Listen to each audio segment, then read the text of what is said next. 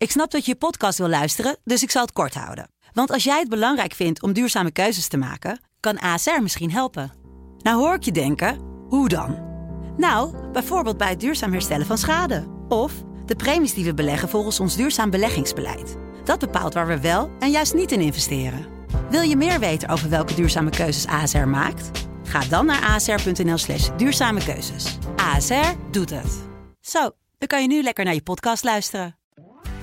Ja, heerlijk. Het seizoen gaat weer beginnen. Het komend weekende met de onloop. Ehm, wordt dat een Nederlandse of een Vlaamse dubbel misschien? En wat doet Chris Froome tegenwoordig in Rwanda? En krijgen we misschien wel oliesheiks in het wielrennen? We gaan het bespreken met eh, deze tafel. Michael Zeilaert en Michael Bogert in het Cyclo Wielencafé. Mijn naam is Bart Nolles.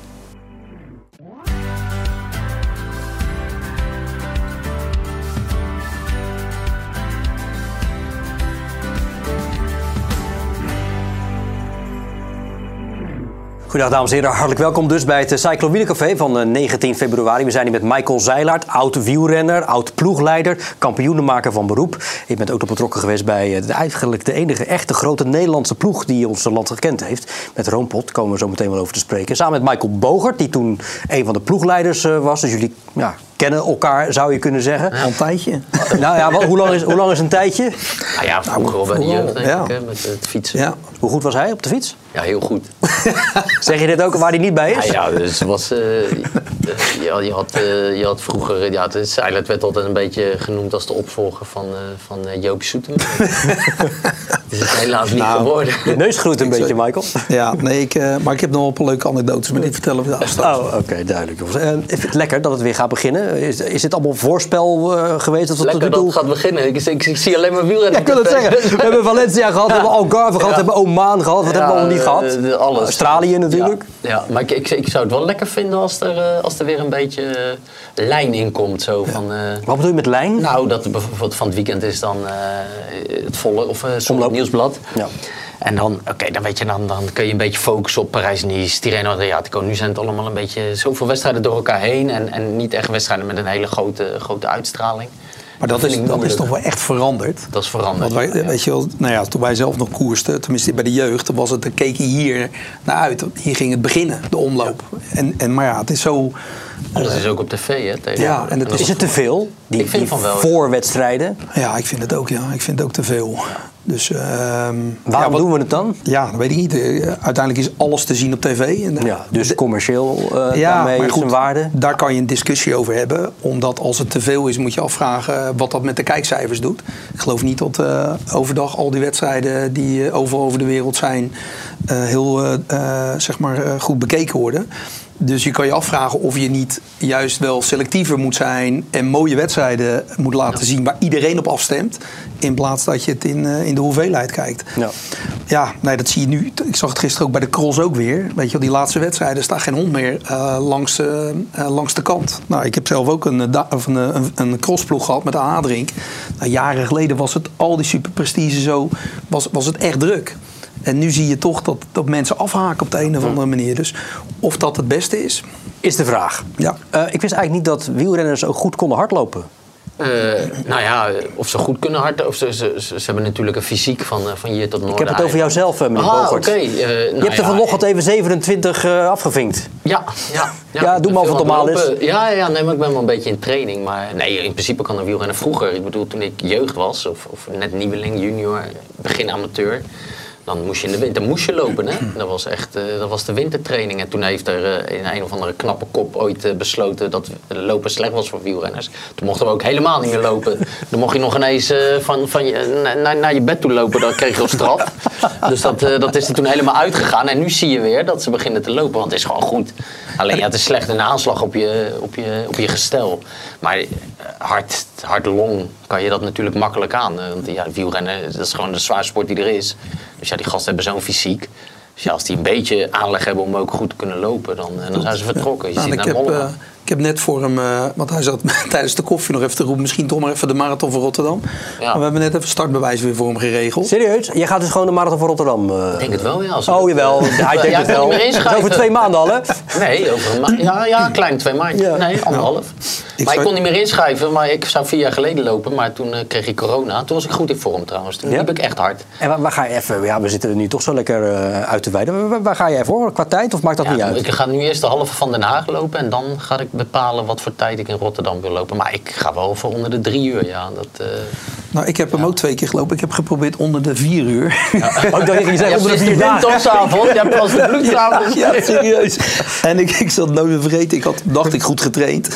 En eh, als Rotterdammer moet je hem toch, een keer, toch een beetje sportief moet je proberen om op te lopen. En dat jaar lopen, jongen. En ik zat maar op die klok te kijken. Ik denk, ik ga net om die vier uur halen. En op een paar kilometer voor de finish zie ik, hoor ik een ambulance, jongen. En ik loop langs, staan ze mensen te reanimeren. Ja, ja, ja, ja. De schrik die schoot er zo. Maar denk, Michael, wat, wat mij wel integreert, jij bent een van de beste wielrenners die ons land ooit gekend heeft. Eh, dat kon je dus heel goed. Als jij meedoet aan een boxproject, Ja. dan zorg je dat je meteen een van de beste bent. En nou ga je hardlopen en dan wil je ook gelijk de Rotterdam Marathon binnen drie uur doen. Ik bedoel, Nou wat, ja, wat, is- is dit? Het enorme fanatisme in eigenlijk alles. Ja, dat is wel slecht eigenlijk. Want toevallig zei laatst iemand tegen me van... van je, je- ga nou eens gewoon een marathon lopen en probeer, ga genieten. In plaats van, van... Waarvoor moet er altijd zo'n druk op zitten? Maar ja, dat is helaas dat is een erfenis. Of ja, dat, dat heb je gewoon. Of dat eh, heb je niet. Ik, ik kan ook niet, zeg maar... Weet je, je hoort wel eens mensen, oké, ik heb een marathon gelopen, die maken er een heel project van en dat is echt bucketlist materiaal, weet je, oh, dat moet en eh, ja, ik, ik kan daar ook niet heel, ik vind dat leuk, ja, ik doe een marathon, ja, dat eh, beslis ik net, van Ja. ja, even een marathon doen, ik bedoel, ik ga daar niet een heel eh, ding van maken en ja, dat is Maar helaas. Rotterdam is onwijs mooi, hè? Ja, maar wil ik hem rustig er doorheen lopen is het... New York zou ik je wel adviseren. Heb ik ook gedaan. Oh, die heb je al gedaan? Ja, die heeft hij al gedaan? Ik ook. We hebben dat allemaal gedaan. ja. Jeetje, moet zit ik hier met een wachten. enorme atleet eh, aan tafel. Hij moet even alleen wachten tot te douchen. Ik ben niet later binnen. Ja. Jongens, ik ga terug naar het wielrennen. Omlopen, dus eh, het nieuwsblad het weekende. Die jij altijd oversloeg. Ja, ja, die heb ik nooit gereden. Waarom eigenlijk Ik, ik, nou ja, die koersen daar in dat het gedeelte van Vlaanderen, die lagen mij nooit zo. En eh, als ik dan daar koerste, dan deed ik alleen een E3-prijs in functie van Ronde van Vlaanderen.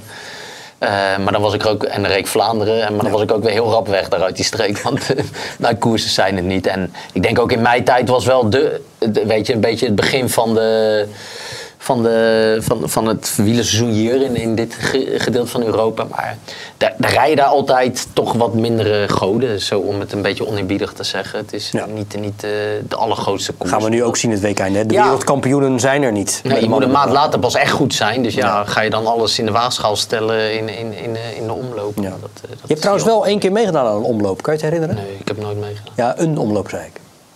Omloop van het Houtland. 1993 werd je achtste. Omloop van het Houtland? Ja. Ja, maar dat was een einde... Dat was een kermiskoers geworden. Ja. Ja. toen liep ik stage. Maar dat was eh, om, ja, omloop het Houtland. Ja. Lang geleden. Ik zal nog wel wat omlopen hebben gereden, denk ik. Dat is de enige die we zo gauw de konden vinden. Krimpen en Waard.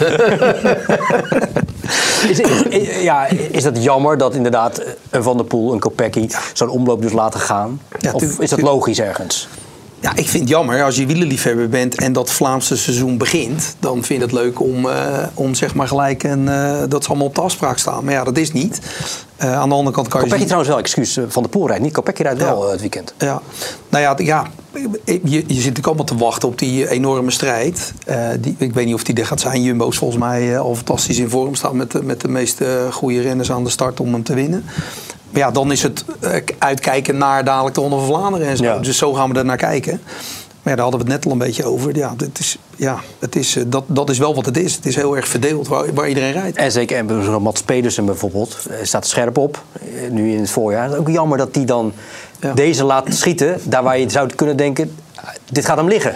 Ja, maar het ligt hem wel. Maar hij moet. Kijk, die, die, die is gewoon in staat om Vlaanderen te winnen. Hè, of Roubaix te winnen. Dus ja, dan moet je toch keuzes maken. Hè? Dan, Ja. dan, eh, dan moet je niet alles, alles riskeren. Want het is niet een hele makkelijke koers om te rijden natuurlijk. Hè. Er, wordt, er wordt heel nerveus gekoerst. eh, heel veel kans op valpartijen. Het is, eh, het is een zware koers. Dus Aan de andere ja, kant het kan je zeggen, komt hij er wel lekker in. Ja. Want dat, dat is ook weer even wennen. Tuurlijk, maar ja, wat, dadelijk krijg je, dadelijk krijg je tien dagen lang alleen maar koers in Vlaanderen. Ik bedoel, tot, tot aan de ronde tot eigenlijk tot aan Parijs-Roubaix is het, is het om, ik geloof om de dag heb je een, eh, Bij wijze van spreken. een in, in Vlaanderen. Dus dat is... eh, Ja, wat ook weer een beetje een overkill is, ja, toch? natuurlijk is het gewoon een overkill. Ik bedoel, als je op de vrijdag eh, E3 hebt en je hebt op zondag Wevelgem, en je hebt op de woensdag dwars door Vlaanderen en je hebt Vlaanderen, je hebt dan Scheldeprijs Roubaix, weet je, het is Brussel, allemaal- Kuurne, Brussel. Die heb je dan, die komt nu dan. Hè? Ja, nou ja. Ja, Zit maar er zit nog een maand tussen. Maar echt in de periode rond Vlaanderen is het helemaal eh gek huis. En waarom, waarom is het parcours daar, in dat gedeelte van België waar we nu komend weekend zijn, waarom is dat vervelend volgens jou? Nou, dit is voor heel veel renners is het niet vervelend die daarvan houden. Maar voor mij persoonlijk. eh het was niet mijn je- hobby om over de kasseien te rijden. Ik, ik, wil- Hoewel dat draaien en keren. Amsterdam Dat vond ik was- wel leuk, Dat ja. vond je wel, dat maar ja, zijn ook kasseien, eh, als ik één fout maakte op een kasseistrook... eh dan bergop ging het nog wel. Maar als ik, als ik op een gewone vlakke kasseistrook een fout maakte... dan stond ik gelijk stil. Omdat je licht bent, weet je. Dan moet je wel een beetje tractie hebben. En dat had ik niet altijd. Dus dat, eh, Tractie. ja, weet je dat je als je trapt, dat je ook eh, trapt. Weet je, dat je vooruit gaat. En ik had vaak op die kasseien, dan trapte ik wel, maar dan gebeurde er niks. dus ja, dan... eh, ja, dat, dat, was niet altijd mijn, eh, mijn ding. Ik moest wel echt gepiloteerd worden door een knecht. Echt over die kasseistrook. En dan op het einde van Vlaanderen kon ik er beetje... Want dan werd het langer en zwaarder. En dan, dan kwam ik er een beetje in. Ja. Het is ook wel weer lekker als, het, als je gisteren kijkt hoe het weer hier was. Als het dan wel eh, slechte omstandigheden zijn, is het natuurlijk ook wel eens lekker om zo'n klassieker te zien. Tuurlijk. Weet je wel? Bij Nou ja, gaaf. Toch? Ja. Het is gewoon nu heerlijk dat je gewoon weer in het weekend op de bank kan gaan liggen. Althans, wij. Ja. En naar die koers kijken. Twee keer nog wel top 10 gereden Ronde van Vlaanderen, toch? Ja, ja, ik was één keer heel goed. Zelfs mijn laatste jaar. In 2007, toen, eh, toen kwam, was ik derde boven op de muur. Toen was de muur nog de voorlaatste. En toen reed Ballan weg met Hosten. En ik kwam boven met Bonen. We zaten er echt vlak achter ons aanraken. En eh, normaal Bonen drie keer Vlaanderen gewonnen. Ja, en toen had hij natuurlijk net even iets mindere dag. Die nam niet meer over. Dus dan konden we niet bij die twee kanten rijden voor de overwinning. Maar Ja. toen was het wel echt... eh, ik vond het wel een mooie klassieker. Het is natuurlijk de klassieker, hè, Vlaanderen. Uiteraard, uiteraard. Bij de omloop in ieder geval ook geen Chris Froome. We noemen men- mannen die er niet zijn. Omdat Froome, 38 lentes jong, in Rwanda zit. Wat moet hij daar? Ja, ik hoop voor hem dat hij hard wil gaan fietsen, denk ik. Maar ja. Zien jullie hem nog als echt een eh, beroeps? Nee, joh. Nee, ja. Nee? Nee, het is gewoon, ik vind het gênant worden. Gênant. Als je zo vaak de Tour hebt gewonnen, Ja. zo goed bent geweest, zoveel geld verdient... en dan zo nu rondrijdt, ik vind dat raar. Nou ja, je, weet je, als iemand liefhebber is en het zo lang, weet je, ja. Maar ik vraag me dan altijd af wat je die sport dan, of, of je dan nog extra toegevoegde waarde bent. Weet je, dan neem je op een mooie manier afscheid. En daar ben je te groot voor, denk ik. Om, eh, maar goed, iedereen moet dat vooral ook zelf weten. Maar even, is het plastisch? Is het eh, zakken vullen? Wat hij doet? Ja, zijn zakken zullen toch wel ondertussen gevuld zijn. Dus de vraag is hoeveel wil je? Maar ja, ja nogmaals, je kan niet, eh, weet je wel, het is zijn beslissing. En als hij eh, daar nog echt heel veel plezier eh, aan beleeft, moet hij het vooral doen. Ja. Ik vraag me altijd af van, ja, wat, wat, wat doet het aan de sport? Ik vind het juist zo mooi dat er zoveel jonge gasten komen die meteen er zijn. Weet je wel, ja, ergens stopt het, stopt het een keer. En bij hem heb ik het idee dat hij dan nog zeg maar, zichzelf echt wil laten zien. Ja, ga dan alleen maar om, om, om nog wat als een soort wegkapitein je ervaring te delen. Ja, dan kan ik me nog iets bij voorstellen. Maar eh, ja, maar goed. Nee. Nou ja, goed. eh, hij is nu in Afrika. Even nog twee eh, andere Nederlanders op leeftijd met jullie bespreken. Bauke Mollema, 37. Wat, wat verwacht je nog van hem dit seizoen?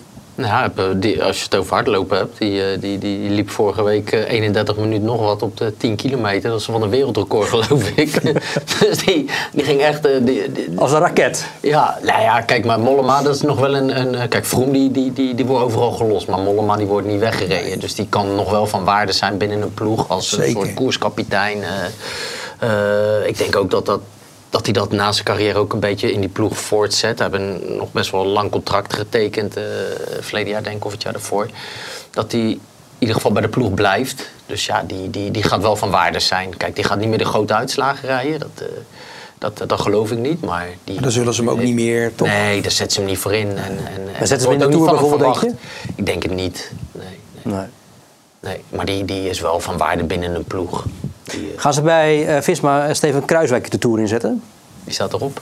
Is dat zeker? Nou, maar hij staat er nu op. Ja. Ja, als, die, als ze echt gewoon nog goed zijn, dat is hij ook. Dan, dan spelen die jaren weer in het voordeel. Weet je, wel? je gaat minder snel nerveus worden, je leest de koers beter. Ja. En als je dan toch al een hoop jonge jongens bij je hebt, ja, dan, dan is het een hele goede zet. Als je nog iemand achter de hand hebt die je ertussen kan zetten. Maar ja, dan moeten ze wel gewoon goed zijn. Ja, bergop uh, is hij natuurlijk, uh, als, die, als hij gewoon zijn niveau haalt, uh, dan is het bergop wel een hele belangrijke renner, denk ik. En, maar ja, hij moet, hij moet zich echt op, in de vlakke ritten er absoluut niet mee gaan bemoeien. Hij moet niet in die trein gaan zitten, want als hij op zijn bek gaat, dan, dan, ja. dan heb hij iets zitten, dan breekt hij wat. Dus hij, ja. Maar het plan is volgens mij wel dat hij de Tour gaat rijden.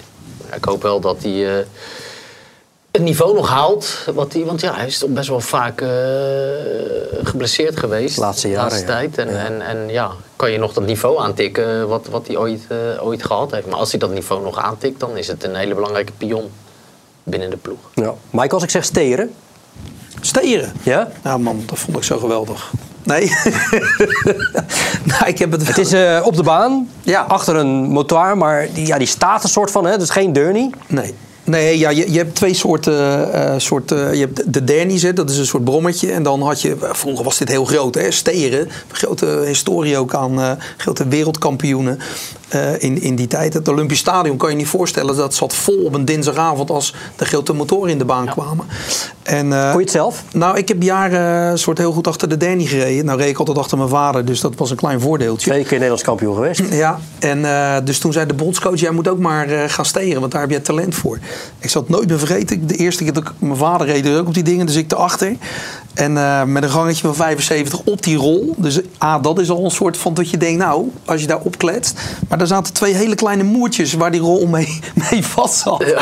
Het ging maar niet uit mijn hoofd dat als je ernaast zou komen, wat er zou gebeuren. Als je met je spaakjes, zeg maar, in dat moertje. Ja. ja, nee, het was echt, uh, dat was helemaal niks voor mij. Ik heb wel één keer kampioenschap gereden, dat ik ook nooit meer vergeten. Ik sta, ik sta op pole position en achter me komt, uh, uh, komt Kees Stam, ook een, uh, een bekende wereldkampioen steren, daarna gangmaker geworden. En die komt over mijn vader heen. En die gaat zo op mijn vader hangen dat die grote motoren op elkaar komen. Ik zie het vuur van die bakken afslaan. ik was gelijk 10 meter ja, los. dat begrijp ik. Ja. Doodeng. Ja. Doodeng. Ja. Heb ik niet meer gedaan. Het, het is een uh, bijzondere discipline. We zien het niet op de Zesdaagse. Maar uh, er is er één in Nederland die als je zo'n wedstrijd organiseert altijd wint. Reinier Honig. 40 jaar is hij inmiddels. En als je een uh, steer-event ja, organiseert, dan wint hij. Hij praat erover met de collega Arjan Smilde.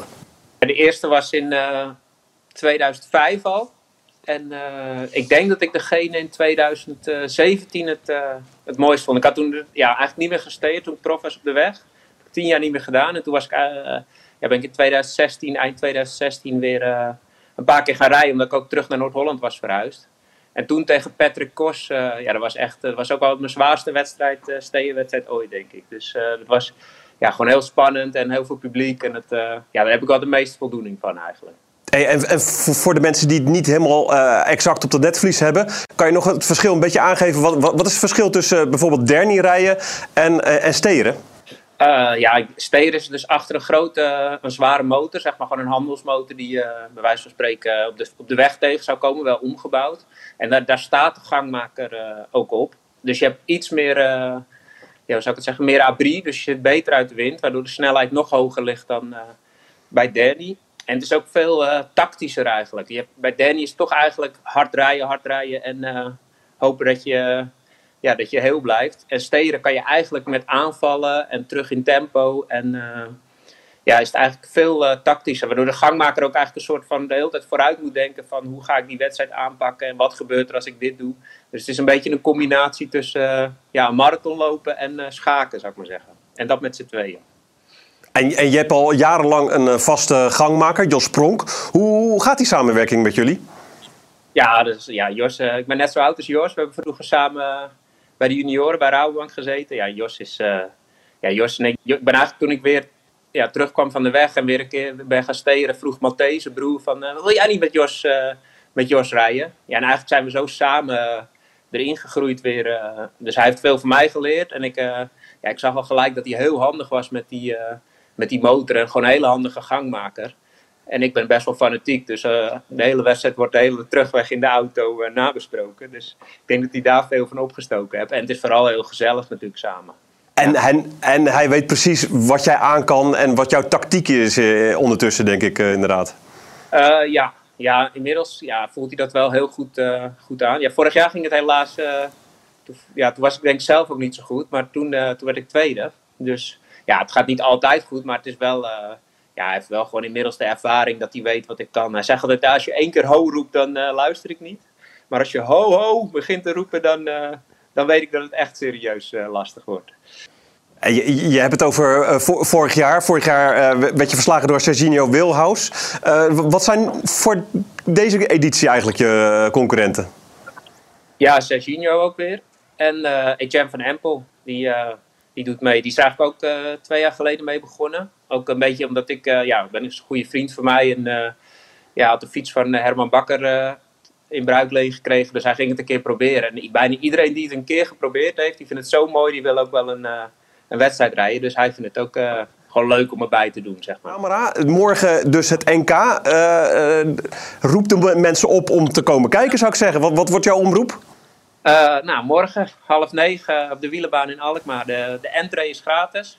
Daarvoor zijn wat jeugdwedstrijden. En ja, het is altijd gewoon een gezellige avond met een paar honderd man. Dus ja, kom langs, het duurt drie kwartier. En eh, kom een biertje drinken in de kantine. En eh, het is sowieso gezellig. Dus eh, ik hoop dat er een aantal mensen komen dankzij deze uitzending. Nou, bij deze is de oproep gedaan. Het klinkt wel gezellig daar. Morgenavond om half negen in Alkmaar. Deze jongen kan wel een beetje trappen. Nee, tuurlijk. tuurlijk. En, eh, en wat je zegt, je, je- ja, dit is wel, eh, je moet een specialist zijn. Dat, dat, het is alleen jammer dat hij in een verke- verkeerde tijd eh, leeft, zeg maar. Want als hij dit eh 50 jaar geleden had gedaan, dan had, het een, ja, dan had hij ook voor volle stadions gereden. Die sport is dood. En, eh, en ik vind het alleen maar mooi dat, dat ze dat proberen in leven te houden. Maar nou je ziet het. Er zit Hoe niet, komt het dat dit niet meer wil aanslaan? Ja, ja, ja, kijk, in principe, je moet zo, zo liefhebber zijn. Kijk, als die gasten de positie eenmaal hebben, ze inderdaad een uur. Dan ze 100 kilometer of zo, of eh, meer dan een uur. En dan, eh, eh, zeg maar, dan gebeurt er maar weinig. Want je kan maar één of twee keer aanvallen, want het gaat zo. En de rest zie je eigenlijk alleen maar... volle bak. Ja, dan, dan moet je liefhebber zijn om dat mooi te vinden. Ja, Ja. Blijkbaar is dat niet meer spectaculair genoeg. Dat is langzaam... Jullie hebben hem, ehm, en ook de mannen die hij net eventjes noemde in dat gesprekje, gehad binnen de ploeg Roompot. Ik, ik zei net in de aanhef, de enige Nederlandse ploeg die ons land gekend heeft. Natuurlijk is er Rabobank geweest, TVM. Maar jullie hadden een ploeg waar alleen maar Nederlanders in mochten. Die andere ploegen haalden natuurlijk ook eh, grootheden eh, van buitenaf. nou, sterker nog, we waren zo doorgeslagen dat er zelfs het Wilhelmus op ons mouwtje stond. eh. wij hadden echt... Alleen Nederlandse sponsors. al- Ja, het was al- helemaal Nederlands. Materiaal, Michael, waarom is het ter ziele? Nou ja, voor mensen die het eh, eh, herinneren, was dat we gingen fuseren met, met de ploeg van Wout van Aert voordat hij naar Jumbo ging. En toen zag het er eigenlijk allemaal heel positief uit. Totdat Wout eh, besloot om niet voor ons te willen rijden. Dus wij zijn, wij zijn gefuseerd met, met Nick Nuijnse ploeg toen. En ehm, eh, daar, daar, was hij, daar zou hij de kopman voor- van worden. En alles was in kan en kruiken totdat hij besloot om weg te gaan. Ja. In dat, dus voordat het, eh, ja, dat, dat heeft zo'n knauw gehad op, eh, op iedereen die betrokken was als geldschieter. En dat is, dat is echt wel triest geweest. Heb je dat niet kunnen aanvechten? Ja, want hij heeft, vooral Nuyens heeft het aangevochten. En dat, die zaak heeft hij ook verloren. Dus daar is ook een, een eh, som voor betaald. Ja, want heeft jullie ploeg niet gered? Nee, want wij moesten door met de verwachting naar alle partijen dat we een ploeg waren rondom Wout van Aert. Die toen nog, hè, toen was het al natuurlijk een eh, serieuze renner, maar nog niet wat hij nu eh, is. Ehm, ja, vooral spijtig omdat er eh, eh, gelijk 45 man op straat stond. En eh, die, eigenlijk wisten we het hele jaar al van, ja, dit is de doodsteek van onze ploeg. Hm. En je dacht toen, ik haal Bogert er onder andere bij als ploegleider. Nee, we hadden een fantastisch concept. Als wij, als wij gewoon eh, de kans hadden gekregen, hadden wij eh, voor tien jaar lang de Nederlandse wielenploeg geweest. Die juist kans. World Tour ook? Nou, dat hoefde niet eens. Weet je, bij, bij Nee, Wil. zo- zoveel mooie wedstrijden. Als Ja. je het nu, eh, toevallig had ik het laatst over met iemand. Nu heb je gelukkig weer een pro-Conti-ploeg in Nederland eh, met de Tour de Titema. Ja. En, en als je ziet wat die voor programma rijden, dat is echt, echt eh, jammer voor hun dat zij niet, eh, niet de, de wildcards krijgen die wij kregen in die tijd. Eh, we mochten overal zo wat starten. In ieder geval de grote koers. Dus voor de jongens die bij ons reden was dat natuurlijk giga. Weet je, je hebt niks te zoeken in de Ronde van Vlaanderen. Maar het is wel leuk om te kijken, om, om te kijken hoe ver je kan komen, om tussen al die grote namen te staan. Wat was de reden waarom jullie daar aan mee mochten doen? Waarom kregen jullie zo snel zo'n wildcard? Was dat omdat je Bogert, Ja, je- Breukink, we Van Poppel in je ploeg had? Nou, toen we aan de tekentafel zaten, hebben we ook met elkaar gezegd: luister, we willen een ploeg zijn. eh, eh, eh, voornamelijk omdat Nederland dit alles moet, eh, zeg maar, de sympathie hebben. Dus daarom kozen we helemaal voor Nederland. We wilden jongens de kans geven die er al tegenaan zitten, zaten, maar geen profcontract konden verdienen. Eh, jongens die ergens al prof waren, maar net niet slaagden om die terug te halen. En ook jongens als bijvoorbeeld Pieter Wening, waar we het net over hebben, die echt nog wel de kwaliteit heeft, maar soort op een andere manier de laatste jaren van zijn carrière wil doen. Ja. Dat wilden we bij elkaar. En toen heb ik gezegd, dat wil ik eigenlijk alleen maar met doen. Met jongens die, de, die zo de koers kennen, alles. Maar dat, nou ja, met Michael Breuking van Poppel, eh, Johan van der Velde als buschauffeur. Waar waanzinnige club met ervaring. Ja. En bij, waar de een zeg maar alle inrichters van de wedstrijden kende, zoals Breuk. Dus Breuk ging zich vooral eh, richten op eh, wedstrijden binnenhalen. Waar anderen weer bij. Ja, Jean-Paul wilde alles met materiaal doen. Mike was vooral met de jongens bezig. Ja, dat was, was gewoon een waanzinnige samenwerking. En daarom hebben we denk ik het ook zo goed gedaan. Want als je ziet wat we, ja, wat, wat we gewonnen hebben, eh, waar we in, in de vroege vluchten altijd zaten. Ja, welke renners er eigenlijk nog doorgestoomd zijn. Ja. Het is, eh, kijk, in deze tijd zou het denk ik heel lastig zijn geweest. Zeker met het budget wat wij hadden om, om nu nog eh, om echt, echt, echt fatsoenlijk aanwezig te kunnen zijn in de koers. Denk ik was heel lastig eh, geworden. Omdat ja, dat is tegenwoordig. Het is zo snel gegaan met de evolutie van het wielrennen. Met materiaal, met, met voeding, met eh, trainingen. Dat, dat, dat, dat, ja, bij ons ging het echt nog, eh, nog op de- een beetje op het. eh, wij keken meer naar het, naar het menselijk vlak, zeg maar. Het, was bij ons, het moest gezellig zijn. Er moest, Natuurlijk moest er gepresteerd worden, maar het, het, het, het, het, het was vooral op ervaring en, en, en eh, ja, een warme, warme sfeer creëren om, om, om zo tot prestatie te komen. Maar ik denk dat dat in deze huidige tijd haast niet meer mogelijk is. Bij welke met wie- zakelijker geworden. Ja, precies. En bij welke renner waar je mee samen hebt gewerkt, koester je nu, een paar jaar na dato, de mooiste herinneringen? Ja, dat is lastig om te zeggen, maar het is, het is wel grappig dat. Nou ja, ik vond het sowieso fijn om nog met Wening een keer te werken. Maar Dylan toch ook? Maar Dylan, Groenewegen? Ja, Groenewegen die, die nog altijd eh, ja, af en toe eh, contact met je zoekt. eh, ja, dat, dat- Is dat ook omdat jij aan zijn ziekenhuisbed stond toen hij zo zwaar gevallen was? Nou ja, ik was daar toevallig bij. dus ik moest wel. Nee, dat is, dat is... Ik bedoel, die, die, die, dag dat hij in Koolskamp ten val kwam, was ik zijn ploegleider. En ik ben meegegaan en ik heb hem toen s'avonds afgezet. Ja, eigenlijk allemaal heel houtje touwtje als je er nu over terugdenkt. Maar ja, hij lag zo half in die auto bij ons. En ik kwam ergens midden in de nacht eh, op een parkeerplaats in, eh, eh, in Breda. Waar zijn ouders naartoe waren gereden, hebben we hem overgeheveld in, in de auto van zijn ouders. Ja, dat is allemaal heel. heel eh, maar dat zal zeker meegespeeld hebben eh, met, met, eh, met, met, met, met de band die je dan eventueel nog later eh, hebt met elkaar. Ja. Maar het is wel een waanzinnig leuk project geweest. We hebben hem ook een soort opgezet met, van, van nul. Hadden- het was alleen een idee. Nou ja, en als ik jullie zo erover praten, klinkt het ook als een idee van we gaan ook heel veel plezier met elkaar eh, hebben. Dat was wel zin. Nou, ik, ik, één kleine anekdote. Wij, eh, wij hadden samen bij Humberto gezeten voor het verhaal op de radio hè, bij BNR. En, we, en we waren nog niet thuis of de eh, eh, secretaresse van de directie van de staatsloterij die belde van dit, dat Nederlands en die kleur, weet je, wij willen er alles van horen. Dus ik bel eh, Boogie, ik zeg luister, we moeten maandag al eh, aan de slag. Dus wij maandag gelijk op afspraak. en deze mevrouw heette Olga Toet. Fantastische dame trouwens, hè. we hebben veel eh, mee gelachen. ja, ja. En eh, daar begon het al. We stonden bij de slagboom.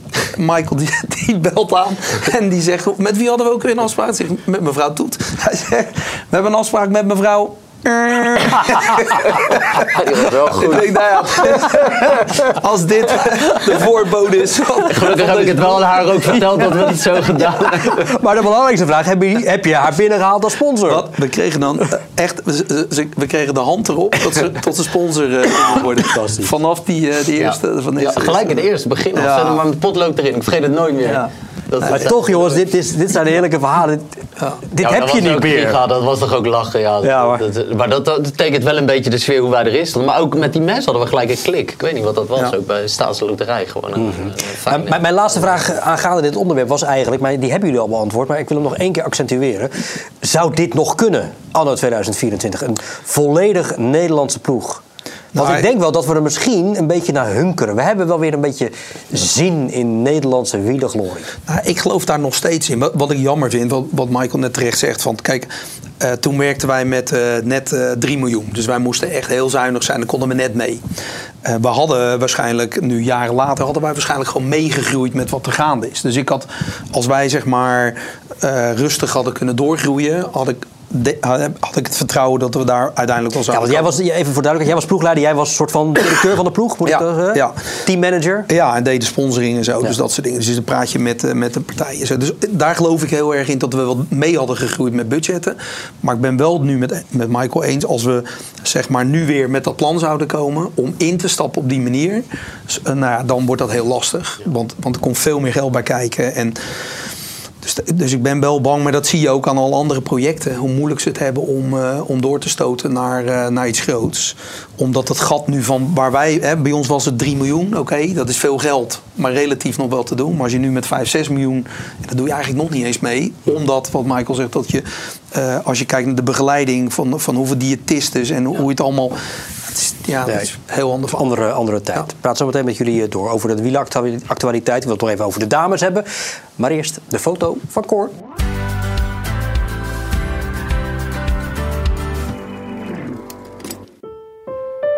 Het seizoen 2024 is alweer ruim een maand op gang. Na enkele weken trainingskamp is een groot deel van de World Tour renners neergestreken in de oliestaten. Niet voor het grote geld zoals bij de voetballers, maar om nu in wedstrijdverband de competitie aan te gaan met de talloze concurrenten. Voor sommige renners is het winnen van een etappe een groot goed.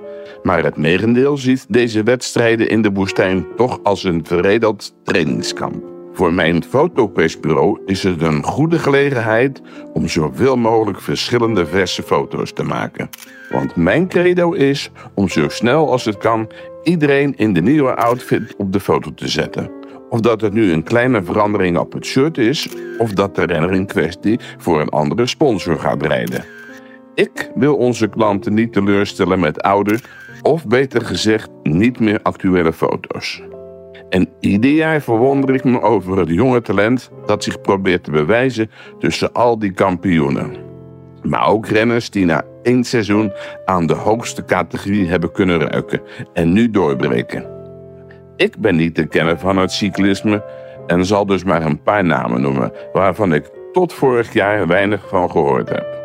In de Ronde van Oman verbaasde ik mij om de kwaliteiten van twee Soudal Quickstep-renners, Paul Magnier en Luke Lamperty. De ene Fransman en de laatste een Amerikaan. Excuses voor deze sumere opsomming. Ik heb immers maar twee minuten om dit verhaal te mogen vertellen. Ja, ja, we zien wel echt eh, leuke nieuwe renners opstaan, talenten opstaan. Ja. Dus dat is mooi om te zien. Ik zei al, ik wil even naar de dames. Die hebben we ook gezien in Valencia in eh, de UAE-tour ook. Waar Lotte Kopecky bij de enige rit die berg op moet natuurlijk weer even laat zien eh, dat ze de allerbeste is. En dat gaat ze het komende jaar ook laten zien, denk je? Ja, zeker. Fantastische renster toch? Ja. Eh, waanzinnig. Ja, die ploeg is eigenlijk te, te, te sterk. Weet je, dat is... eh, Te sterk, zeg je. nou ja, Voor de competitie. Nou ja, voor- hen is dat geweldig. Dus Ja. dat is mooi. Maar voor de, voor de mensen die willen genieten van, eh, van strijd... is het natuurlijk veel leuker als ze een beetje... uit elkaar worden ja. ja. Ja. En Marianne Vos is, eh, Die is ook weer terug. die is weer terug. Ja, die Ja. reed gelijk goede uitslagen. Ja, een paar maanden eruit geweest, natuurlijk blessureleed gekend. Ja. En dan toch, zeggen we met alle respect, op zo'n leeftijd weer gelijk eh, er staan. ja. Zal niet eenvoudig zijn. Nee, natuurlijk niet. Maar dat betekent dat... het- ja, geweldig talent en ook de discipline die ze heeft... en, eh, en de drive om telkens weer dit, dit niveau te willen halen. Ja, chapeau hoor, petje af. En weet je wie ook weer terug is? Chantal Blaak. Ja, De oude wereldkampioene van een paar jaar geleden. Die is eh, moeder geworden. Ja. En die eh, heeft gereden in Valencia. En daar hebben we volgens mij ook nog eventjes wat beeld van om dat te bekijken. Althans, hoe de familie rondom Chantal Ja. Blaak natuurlijk gewoon met eh, baby en al daar dan mee. bij is. Ja, die gaan dus mee. Ja, Kijk hem lopen, joh, Lars. Lars is de man van Chantal. Ja, die kennen wij Die hier wegdemoreert. Ja. Ja. En, eh, Kijk, Eh, nou lacht hij nog. van SD Works die, eh, komt eh, haar man en kleine dochter Noah even, even gedag zeggen. Ehm, hoe zouden jullie voelen als je Tobias Halland Johansen heet? Oh ja, die, die gast Ja. die in, eh, in, in de Provence daar... Ja, die, in de eh, VAR. die, eh, boven Oh, op de oh, oh. Montferrand, ja. Ja. Ja, die, eh, Ken- ja, die ken je vergissen het daar? Gewoon, hè? Ken je het daar, Ja, ja, alsjeblieft? ja, de die heb ik toch wel vaker opgereden in de koers. Maar volgens mij, we moeten ook niet vergeten dat die gasten doen met, met de hartslag echt wat Ja. in de keel zit. Maar het is te makkelijk om te zeggen van ja, dat, dat zie je toch wel. Kijk, tuurlijk, als je dat nu zo kijkt, dan zal die er zelf ook wel naar kijken. Van ja, Ja. er hangt een, er staat een soort ding Hij kijkt ook naar de weg. Ja, hier, kijk, Ja. hier. Dit, Kijk, hij ja. denkt dat deze, Ja, die eerste daar, Ja. het 20 meter Ja. verder. Je had en die bogen, dan heb je die reclames. Dus je denkt, oh, dat is de finish. Ik zie een boog staan. Ja, dat doet even maar goed, hij zo. ziet toch hier wel echt de, de streep, zeg maar, waar je nu naartoe gaat. Ja, ja, ja, maar ik denk En, dat dat eh, eerste ding ja. daar, die, eh, dat dat... eh, Ja, maar ik- Lenny Martin- Martinez, die is eh, de man die uiteindelijk eh, de Maar hoe zou, je, hoe zou je s'avonds lekker aan, het- aan, het- aan een diner zitten met die gasten? Ja, nou is het gelukkig niet een, de, de allergrootste koers. Maar ja, als je, als je, zeker voor die ploeg is het ook een hele belangrijke. Hij was ook duidelijk de sterkste, want hij reed weg. eh, en, en, maar ja, als, het- als dit gebeurt in een, eh, in een topkoers, dan ben je er toch wel even slecht van, denk ik. Even in Ja, je staat voor lul natuurlijk. Hè. Dat, dat draag je nog wel een tijdje met je mee. Dat, Ja, hè. hè? dat is... eh, Kijk achter je, kijk achter je. Dan wordt altijd wel. eh, ja, dat, dat, dat, dat, dat vergeten renners nooit. Hè? Er worden altijd renners wel zo binnen het peloton nog eh, En toch heel gebeurt filijn aan het, herinnerd. gebeurt het toch nog, weet je. Ja, ja, ja. maar, ja, maar natuurlijk, dat gebeurt. Hè? Dat, eh, bedoel, eh, En waarschijnlijk hebben die, weet je, heel vaak roepen die ploegleiders van doorrijden, doorrijden. Maar ja. ja. Het is kolderiek, maar een beetje pijnlijk eh, vooral. Eh, we gaan naar de voorspelling van deze week. Die gaat natuurlijk over de omloop. Die is het komend weekende. En u wordt uitgenodigd om te voorspellen wie er wint. Even een mailtje sturen naar cyclo. ehm, at- nee, hoe was het ook weer? Redactie at cyclo.cc. Voor die voorspelling van de week. We zien dat Van Aert veel sterren krijgt. Philipsen en De Lee zijn een beetje de favorieten vanuit de, de redactie gezien. Maar ja, als u het weet, even mailen. En dan ligt er een mooi wielershirt voor u klaar. Het is weer voorbij gevlogen. Dus kunnen we wat mij betreft vaker doen. Nou, het voordeel is, we doen het iedere maandag. Dus ook komende week weer. Hier, het uh, Cyclo Wielercafé. Michael Zijla, bedankt. Leuk dat je er was. En jij ook, uh, Michael Bogert. Graag tot een volgende keer. We zijn er, als gezegd, komende maandag weer. Met evenveel plezier met het Cyclo Wielercafé. Goeie week.